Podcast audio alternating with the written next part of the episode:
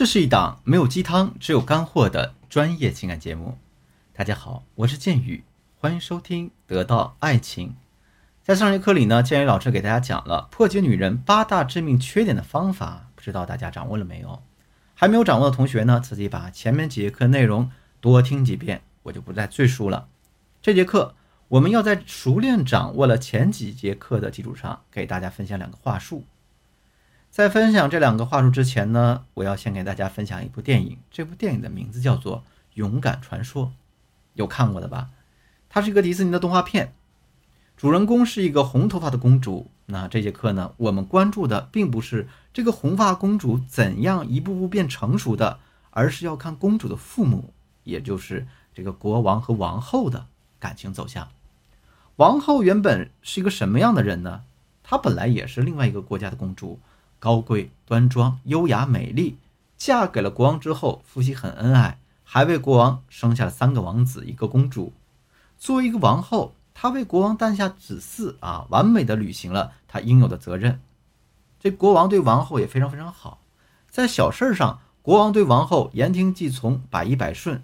王后有的时候给国王发发小脾气，闹闹小别扭，国王也是一笑了之，从来不吵架。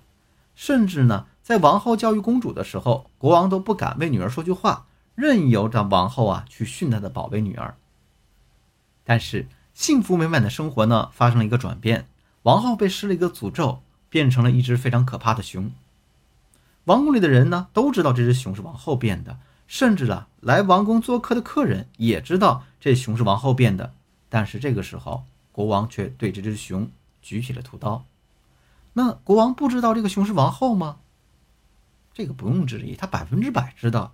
可他为什么还会举起屠刀呢？大家思考一下这个问题，答案咱们待会儿揭晓。后来呀，公主带着这只熊离开了王宫，去寻找破解诅咒的方法。这个时候，国王又做了什么呢？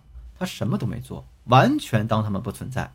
终有一天，公主打破了那个诅咒，王后又变成了那个美丽优雅的女人。那国王做了什么呢？他马上跑过去拥抱她。在这个电影里，大家可以发现什么呢？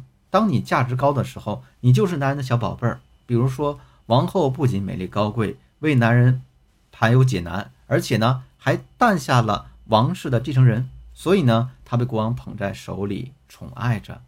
可当你价值低的时候，男人会对你弃如敝履。比如说，当王后变成一头熊，国王不仅想举刀屠杀王后。甚至让女儿带走王后去想办法，他自己呢不顾不问。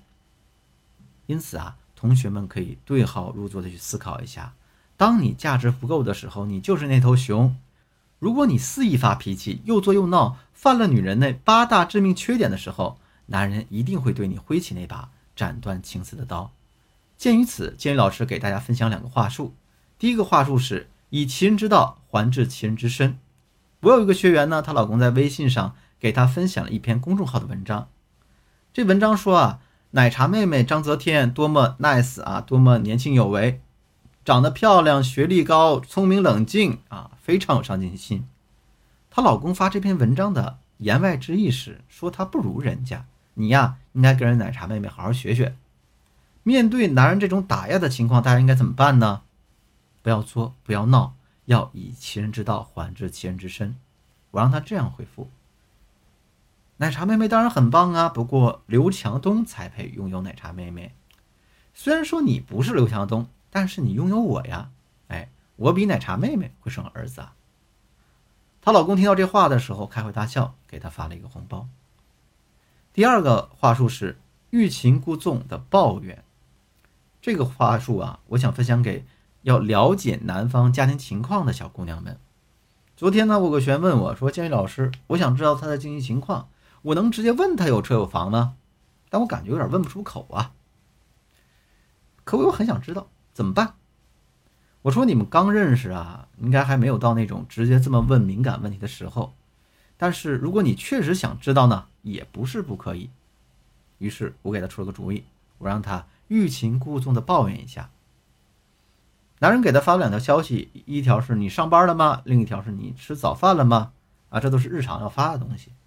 我呢，让他等了四五十分钟啊，再回复他，略带抱怨的说：“哎呀，别提了，今天早上我从我们家那个车库出来，特别不方便，外面堵了好几个车，老半天才开出去，害我都迟到了。哎，你说这车库怎么回事啊？你们家的车库有没有这样的情况啊？你通过了解他家车库的情况，顺便就把他是否有车有房的事给套出来了。随着两个人认识时间的增加，关系亲密度的增减，我们还可以运用别的话术去引导他说出更加私密敏感的话题。在这里。我要给大家强调一遍，不要秒回男人的消息。当然呢，特殊情况呢，我们是要除外的。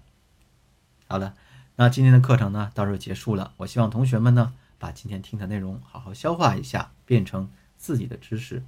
如果你有不懂的地方，或者说你的情感上有其他的困惑，都可以添加我助理的微信文姬八零，文姬的全拼八零，也就是 W E N J I 八零，把你的情感困惑告诉我，我一定有问必答。